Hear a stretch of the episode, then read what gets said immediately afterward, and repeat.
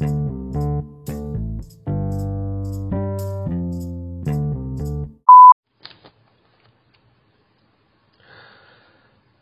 ke 821 di karantina. By the time you guys hear this, I'm probably dead. Karena umur kan gak ada yang tahu. Cuman yang mudah-mudahan insya Allah masih ada, masih sehat. Cuman kali ini gue di sini sendiri karena ya social distancing, jadi substandard memutuskan untuk nggak ketemu muka dulu, untuk tidak bertemu berlima dulu. Sebenarnya kalaupun nggak social distancing kita tetap nggak akan ketemu berlima, tetap cuma akan berempat, gue, Vicky, Nika sama Rahma. Tim Hore udah mungkin gak akan datang lagi karena Vicky butuh. Ya kita doakan saja semuanya baik-baik saja dan Tim Hore bisa kembali lagi menjadi Tim Hore. Tapi pokoknya di episode kali ini benar-benar cuman gue doang sendirian. So bear with me guys, because you can listen to me, I don't know, talking about everything I want to talk about for about like 30 minutes. So yeah, bear with me guys.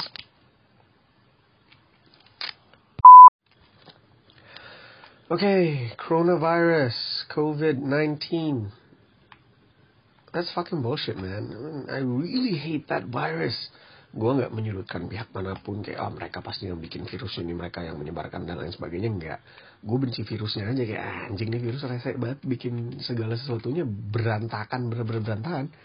Maksud gue ada planning untuk ada event di Maret itu hancur semua, batal semua. Begitupun event-event gue di April kemungkinan besar bakalan jadi batal. Tapi ya nggak ada yang bisa disalahin. Mendingan sama-sama jaga diri dan berdoa ini semua cepat beres. Ya ikutin lah apa yang disuruh. Social distancing itu benar-benar perlu banget, benar-benar penting. Stay at home itu benar-benar penting banget. Karena walaupun kita yang muda-muda ini merasa gue kuat lah, imun gue bagus, gue mungkin gak akan sakit, gue mungkin kalau sakit akan sebentar. Gue pun orang yang tipe yang tadinya mikirnya kayak gitu. Cuman setelah gue tahu resiko penyebarannya itu lebih besar di saat gue positif dan gue menyebarkan ke orang tua gue, itu yang bikin gue okay, gue harus di rumah. Karena gue gak mau di luar, gue keluar dan ternyata gue amit-amit ketularan. Dan di saat gue pulang ke rumah gue nularin orang tua gue, karena di usia mereka yang udah gak muda lagi mungkin imun tubuhnya beda. So ya, ikutin social distancing, ikutin lah disuruh WFH. Walaupun WFH tuh ya bullshit gak sih, kayak ya kali. Dibalik dari 8 jam kerja tuh lo kerjanya berapa persen sih anjing, luntar banget gak sih. Cuman kayak gue nih, gue WFH, gue juga dikasih kerjaan, ada kerjaan, cuman dalam sehari tuh sebenarnya beberapa jam juga beres anjing, sisanya leha-leha. Jadi ya oh, and by the way, deep condolences buat dokter-dokter yang bertugas, yang wafat, yang gugur di lapangan saat lagi nolongin, saat lagi nyembuhin pasien-pasien korban yang positif corona, sampai mereka pun harus wafat di rumah sakit, di medan perang lah istilahnya, di gugur di lapangan. Turut berduka, semoga keluarga yang ditinggalkan diberi ketabahan, semoga mereka diberikan tempat terbaik di sisi Tuhan. Karena sesungguhnya ya mereka-mereka itulah pahlawan sebenarnya. So, gue sendiri merasa WFH ini, social distancing ini, stay at home ini, ya termasuk WFH lah ya. Dari sekian buruknya virus ini, penyebaran virus ini, epidemi, ya apalah, plague, wabah, whatever. Tetap kita harus selalu nyari sisi terbaiknya. Dan menurut gue sisi terbaiknya adalah orang-orang yang tadinya jarang pulang, yang kerjanya mungkin di luar kota, jadi bisa pulang ke rumah, jadi bisa lama sama keluarga, yang tadinya biasanya waktunya gak terlalu banyak sama keluarga, akhirnya sekarang bisa spend waktu banyak banget sama keluarga, bisa ngabisin segala macam kegiatan bareng keluarga.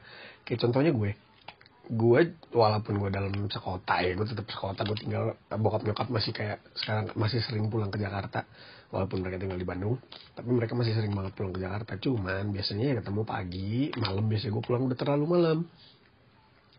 Dengan adanya begini gue bener-bener bisa seharian di rumah, gue bisa ibadah bareng sama bokap nyokap, gue bisa sholat bareng. Itu enak sih, enak banget. Gue bisa nonton DVD bareng sama bokap. Dan salah satunya lagi adalah bumi juga. Gue ngeliat berita di Venice, Venesia itu ada lumba-lumba lagi. Setelah udah kalau gak salah 60 tahun gak pernah ada lumba-lumba di kanal-kanal di Venice. Karena perahu-perahu motor yang biasanya lalu lalang keliling perahu penumpang itu nggak ada lagi karena semua orang ada di rumah gitu. Itu sisi-sisi baiknya adalah kayak polusi berkurang, Jakarta sepi. Ya gue sebenarnya selalu berdoa Jakarta, aduh kapan sih Jakarta sepi, aduh Jakarta macet banget. Cuma sebenarnya nggak gini sih, kayak ada rasa rindu juga, gue merindu dengan macetnya Jakarta.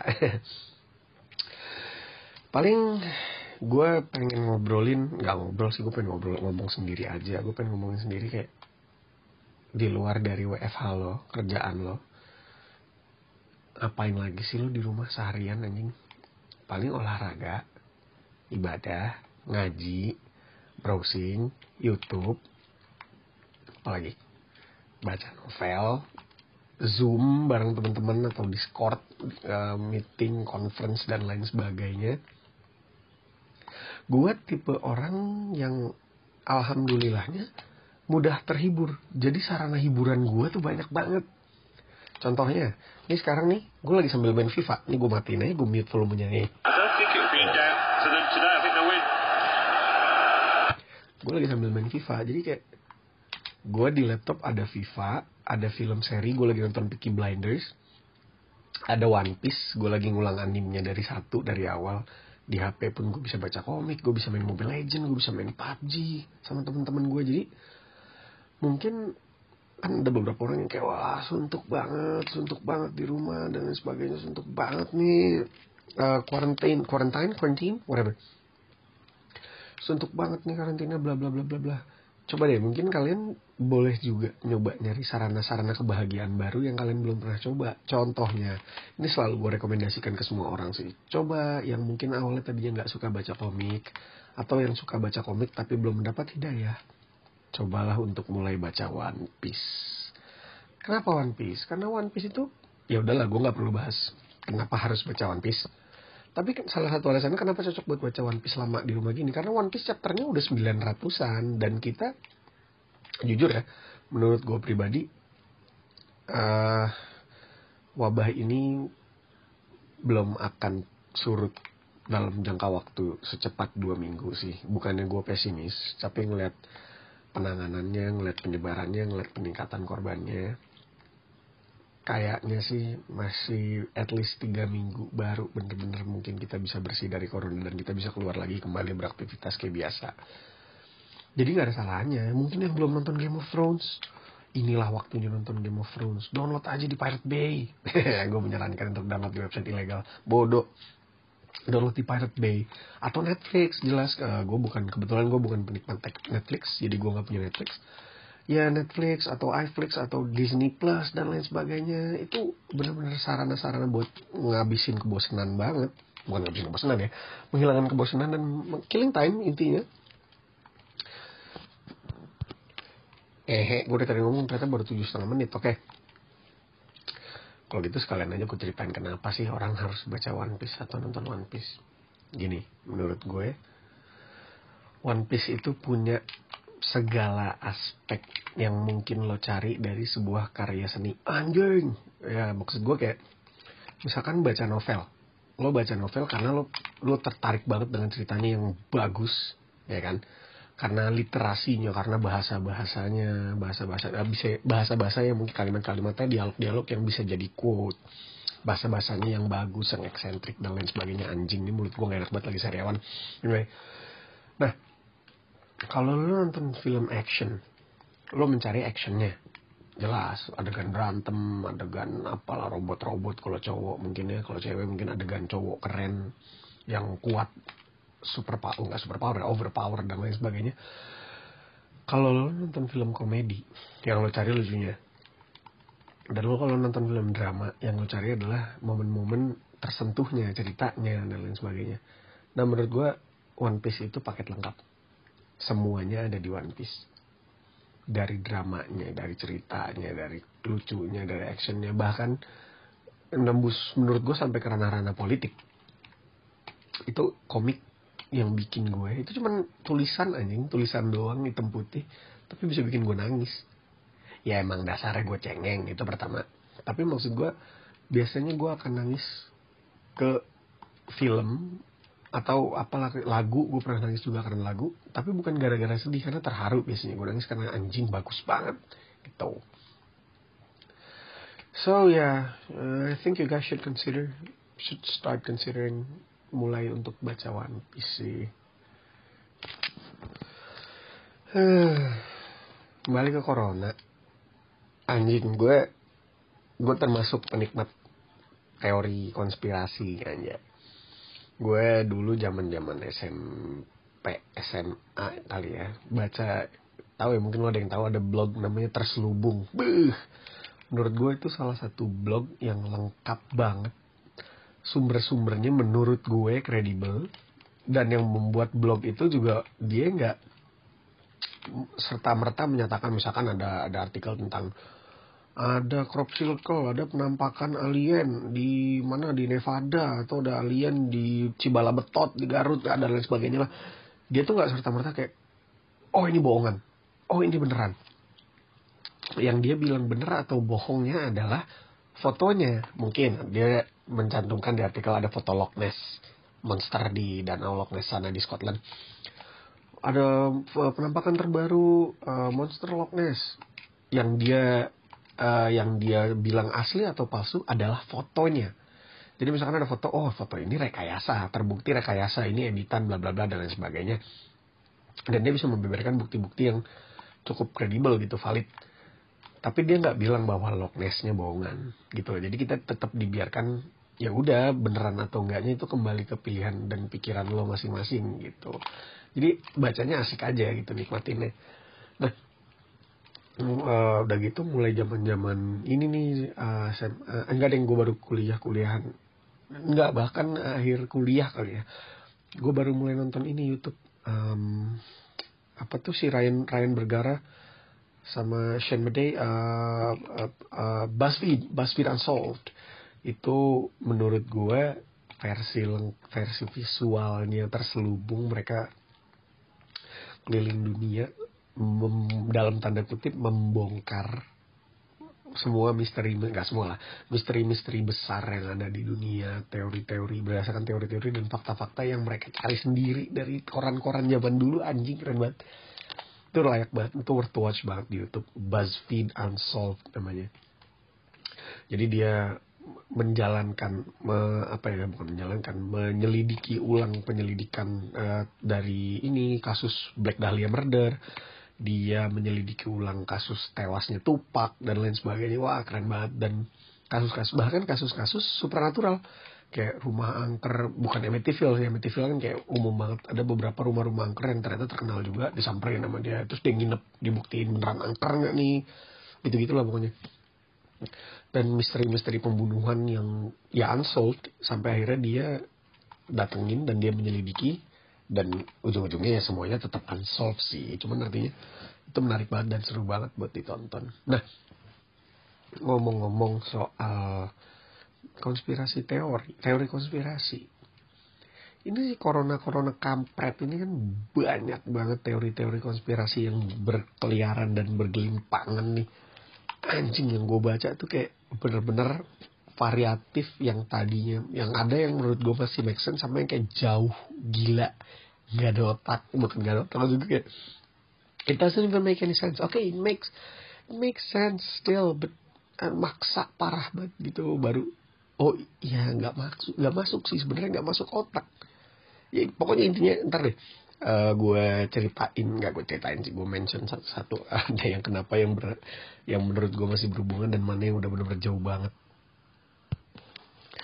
Salah satu yang paling santer dan luar biasa hebohnya kan si coronavirus ini adalah bikinan manusia.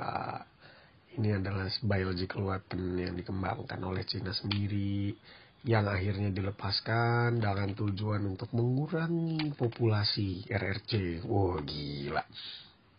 Asik aja gitu buat diandai-andai. Bener nggak aja, nggak ada yang tahu ya kan, walau alam. Itu menurut gue itu sangat make sense. Ditambah lagi dengan adanya sebuah foto. Gue belum ngecek juga sih, belum nge-google dan lain sebagainya juga.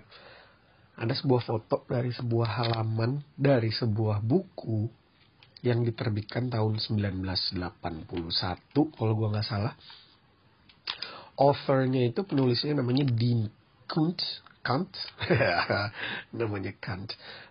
Dean Kunt, dia itu di tahun 1981 itu nulis bukunya aja, gue lupa namanya apaan, judul apaan. Dia nulis bahwa di tahun itu di satu daerah di Cina sedang dikembangkan senjata biologis yang diberi nama Wuhan 400. Anjing, gue pas ngeliat itu kayak, wah anjing, ini buku tahun 81 nih, ini orang udah ngomong. Bener apa enggaknya tuh buku tahun 81, gue juga gak tahu deh. Bener apa enggaknya tuh buku ada juga, gue gak tahu, gue belum cari tahu juga. Cuman cukup banyak tersebar gitu lah, jadi kayak wih seru juga. Terus di buku itu juga dijelasin bahwa nanti virus ini bakalan menyebar ke dunia, bakalan menjadi epidemi di tahun 2020. Dan gejala-gejalanya bakalan seperti pneumonia. Anjing. Akurat parah. To be a coincidence itu akurat parah, ya nggak tahu sih, kembali lagi gue nggak tahu tuh buku bener apa enggaknya adanya. Itu salah satu yang menurut gue sangat make sense.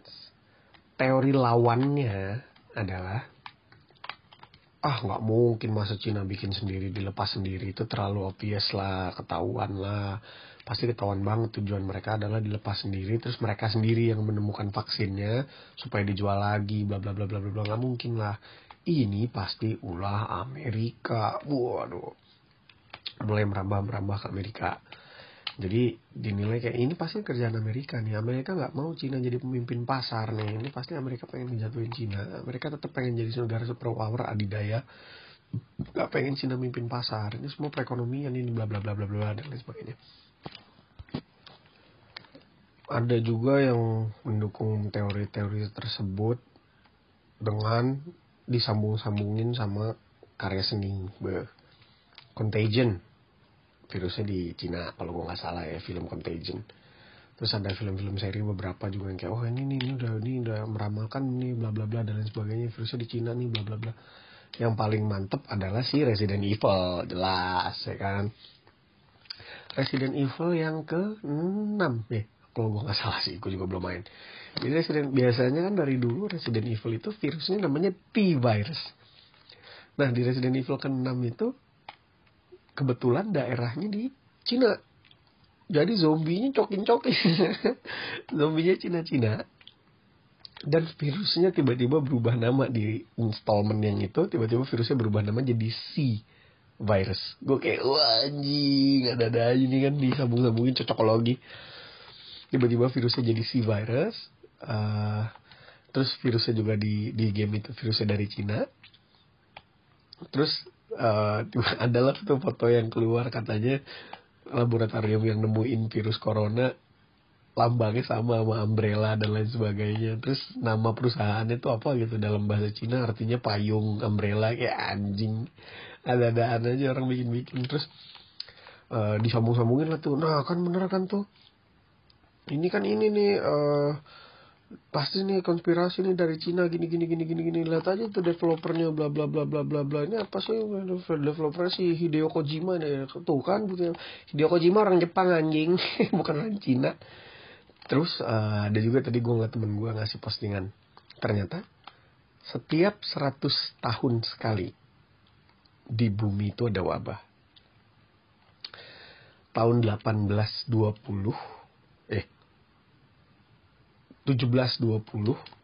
itu ada wabah di Prancis kalau gue nggak salah. 1820 itu di Asia ada kolera. 1920 itu ada flu Spanyol. Itu semua wabah-wabah yang makan korbannya banyak banget juga. Dan 2020 ada Corona.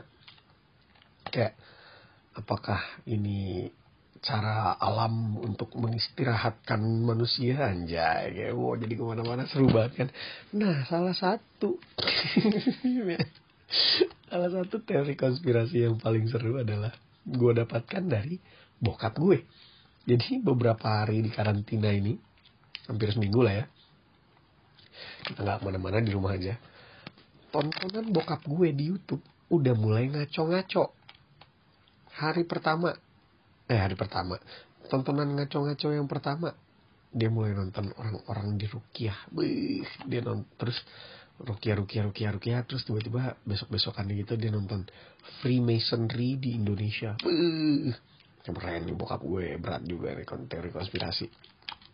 Nonton Illuminati di Indonesia, keywordnya di YouTube tuh udah Illuminati Indonesia. Dibahas lah tuh dari zaman dulu, Freemasonry di Indonesia dibubarkan sama Bung Karno, di dalamnya ada, kalau gue nggak salah, ada Rajiman Weddiodiningrat dan lain sebagainya. Waduh. Sampai di titik ultimate-nya adalah bokap gue nonton rukiah jin Cina. Wadaw. Kayak rukiah jin Cina. Jadi kayak ada ustadz gitu, kiai gitu dari Arab. Dia ini lagi ngerukiah seseorang gitu, cewek. Gue nggak tahu itu rukiah apa dia jadi mediator gitulah, kalau kayak di dunia lain gitu kan. Akhirnya jadi mediator, dipanggil kebetulan, gue nggak tahu kebetulan apa emang sengaja deh, yang masuk itu jin dari Cina. Wih, anjing seru banget, seru tapi aduh, come on dad, we're too smart for this shit gitu loh menurut gue. Gue nggak bilang itu adalah salah dan lain sebagainya, gue nggak tahu aja itu bener apa enggaknya, daripada kan kita nggak tahu nih di YouTube itu video itu bener apa enggak, nggak ada yang bisa verifikasiin. Oh iya nih video beneran nih, oh iya nih orang kesurupan beneran, kita nggak tahu, itu hal-hal goib gitu menurut gue. Akhirnya di akhir-akhirnya kesimpulannya adalah gue nggak nonton tuh. Gue pas diajak nonton gue cabut, gue nggak mau nonton gitu-gituan, kayak anjing nambah-nambahin pikiran aja, ngapain juga. Akhirnya kesimpulannya di akhir apa coba? Kesimpulan di akhir adalah kenapa corona cepat menyebar? Karena penyebarannya dibantu oleh jin. Anjir. Dibantu oleh jin yang di-hire oleh Freemason.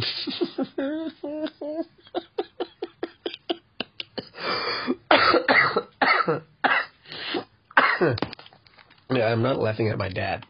He's still my dad. Well, you guys can laugh at him. I don't know if you guys would laugh or not. Anyway, but itu menurut gue salah satu cara yang kita harus hati-hati juga untuk menjaga biar nggak stres, biar nggak ngaco di rumah doang nih. Wah, stres dan lain sebagainya. Karena gue, kalau gue pribadi jujur, dengan lama banget di rumah gini, kecenderungan gue justru bukan ke arah nonton teori konspirasi, nonton video-video yang wah konspirasi lah, yang apa sih kontroversial lah dan sebagainya. Enggak, gue malah lebih banyak nonton bokep. Rasio nonton bokep gue meningkat anjing karena lama di rumah anjir. Terus jadi ya menurut gue kembali lagi, kita semua benar-benar harus bisa menemukan, kita yang mendapatkan privilege lah bisa dibilang, karena kita bisa bekerja dari rumah, karena nggak semua teman-teman bisa kerja dari rumah juga. Ada teman-teman yang kerjaannya nggak bisa ditinggal dari rumah, contohnya dokter, contohnya mungkin penjaga keamanan, polisi dan lain sebagainya. Itu mereka yang nggak bisa, orang-orang PLN mungkin mereka nggak bisa kerja dari rumah. Nah kita ini yang mendapat mendapat kesempatan untuk kerja dari rumah. Ya kita manfaatkan sebaik-baiknya lah. Mungkin lo bisa nonton lagi serial yang udah zaman dulu, nonton Friends lagi, nonton How I Met Your Mother lagi, nonton Breaking Bad lagi dan lain sebagainya, daripada lo nonton konspirasi jin. Well, again, I'm not laughing at my dad, I can't, he's still my dad. Mungkin nonton buat cowok-cowok nih kayak gue kemarin akhirnya mengarahkan bokap gue untuk lebih kayak, ya nih ya nonton ini aja. Gue nonton lagi pertandingan Arsenal 2004-2005 yang satu musim gak terkalahkan. gue nonton lagi Liga Champions 2005 tuh kalau nggak salah, Liverpool AC Milan gitu lah. Jadi kayak nonton hal yang lama lagi, nostalgia, it's kind of nostalgic gitu loh, kesempatan buat gitu lagi, karena mungkin di hari-hari biasa kita nggak punya waktu sebanyak itu buat nonton yang lama itu. Gue nonton lagi film-film kartun lama, gue nonton lagi film-film gue waktu kecil, kayak temen gue nonton, ada kalau lu tahu ya, kalau lu seumuran gue lu tahu sih kayaknya, ada Three Ninjas namanya, anjing dulu kalau di lagi liburan gitu pasti ada tuh di RCTI itu, gurunya si ini Pat Morita, anjing, Pat Morita bukan ya, pokoknya itulah cerita 3 orang anak cowok jadi ninja gitu, diajarin sama kakeknya orang Jepang, dari mana jalannya kakeknya orang Jepang gue juga lupa anjing, pokoknya gitu deh, pokoknya kalau nggak salah iya ya, pokoknya nonton ini The Page Master tuh salah satu filmnya Macaulay Culkin yang agak terlupakan. Terus nonton apalagi lah film-film kita zaman kecil yang Little Rascals, Goonies, itu mungkin nggak kepikiran gitu karena sekarang waktunya banyak, waktunya panjang. Gue jadi kepikiran nonton, oh iya, nonton Goonies lagi deh, nonton Little Rascals lagi deh, nonton film-film yang waktu kecil menurut gue bagus. Dan ternyata banyak yang waktu kecil menurut gue bagus, pas udah gede gue tonton gak bagus lagi anjing. Kayak contohnya Daredevil, bangsat, gue nonton Daredevil Ben Affleck dulu waktu kecil, gue suka kan, pas gue nonton lagi anjing jelek. Ngomong-ngomong BTW, ada kabar menyenangkan ya, walaupun kita gak tahu kapan bioskop bisa buka lagi. Ada kabar, enggak kabar sih, rumor menyenangkan, kalau gak salah ini Kevin Smith yang ngomong, nanti di Spider-Man 3, kan endingnya Far From Home kemarin Spider-Man kena kasus tuh, identitas Peter Parker dibongkar sama Mysterio kan. Nah rumor yang beredar, nanti di Spider-Man 3 untuk ngeberesin masalah itu, untuk ngeberesin kasus itu, Spider-Man bakal dibantu sama seorang pengacara yang kemungkinan besar buta. Daredevil, yay! Dan kemungkinan Daredevil yang versi Charlie Cox. Ya, jadi kemungkinan di Spider-Man 3 nanti bakalan ada Matt Murdock alias Daredevil. Black Widow juga ditunda. KKN penari juga ditunda. Apalagi Mulan ditunda. Ya, semuanya ditunda lah gara-gara Corona ini. Event gue sendiri di April mungkin ditunda. Jadi, anjing udah 25 menit. Gak kerasa juga koceh ya. Jadi, ya udahlah, stay safe guys, ikutin apa kata pemerintah, walaupun agak lama ya nggak apa-apa, diikutin aja walaupun perintahnya lama. Walaupun kita merasa kayak aduh kok lama banget nih, Kemenkes juga lama banget geraknya, kita ikuti saja karena kita hanyalah rakyat jelata. Tetap sehat. Duh, anjing hampir gol nih, gue masih FIFA. Selalu jaga kesehatan, jangan ngeyel. Kalau emang dibilang udah harus di rumah, jangan kemana-mana. Kalaupun memang harus keluar suntuk, wah mau ganti udara, ya udah olahraga outdoor itu nggak apa-apa banget, jogging tuh nggak apa-apa. Hindari kontak fisik, hindari kerumunan. Gua rasa cukup sih itu aja. Nanti selanjutnya bakalan ada episode Vicky, bakalan ada episode Rahma, bakalan ada episode Nika, tapi nggak bakal ada episode Dea. Ya sudahlah. Terima kasih udah dengerin. Kalau emang ada yang ngedengerin sampai habis, anjing lo beneran gabut banget selama WFH sih. Yaudah, thank you very much. Thank you for listening. Stay tuned for my friends episodes. And make sure And make sure to subscribe. Pokoknya intinya dengerin sampai habis, follow Instagram kita, saran-saran dan lain sebagainya juga boleh di Instagram kita, topik apa dan lain sebagainya, kayak ini nggak seru, ini lain kali bahas ini dong, lain sebagainya, terserah lah, mau ngata-ngatain juga nggak apa-apa, yang penting rame anjing, Instagram sepi. Okay guys, thank you so much, bye, signing out.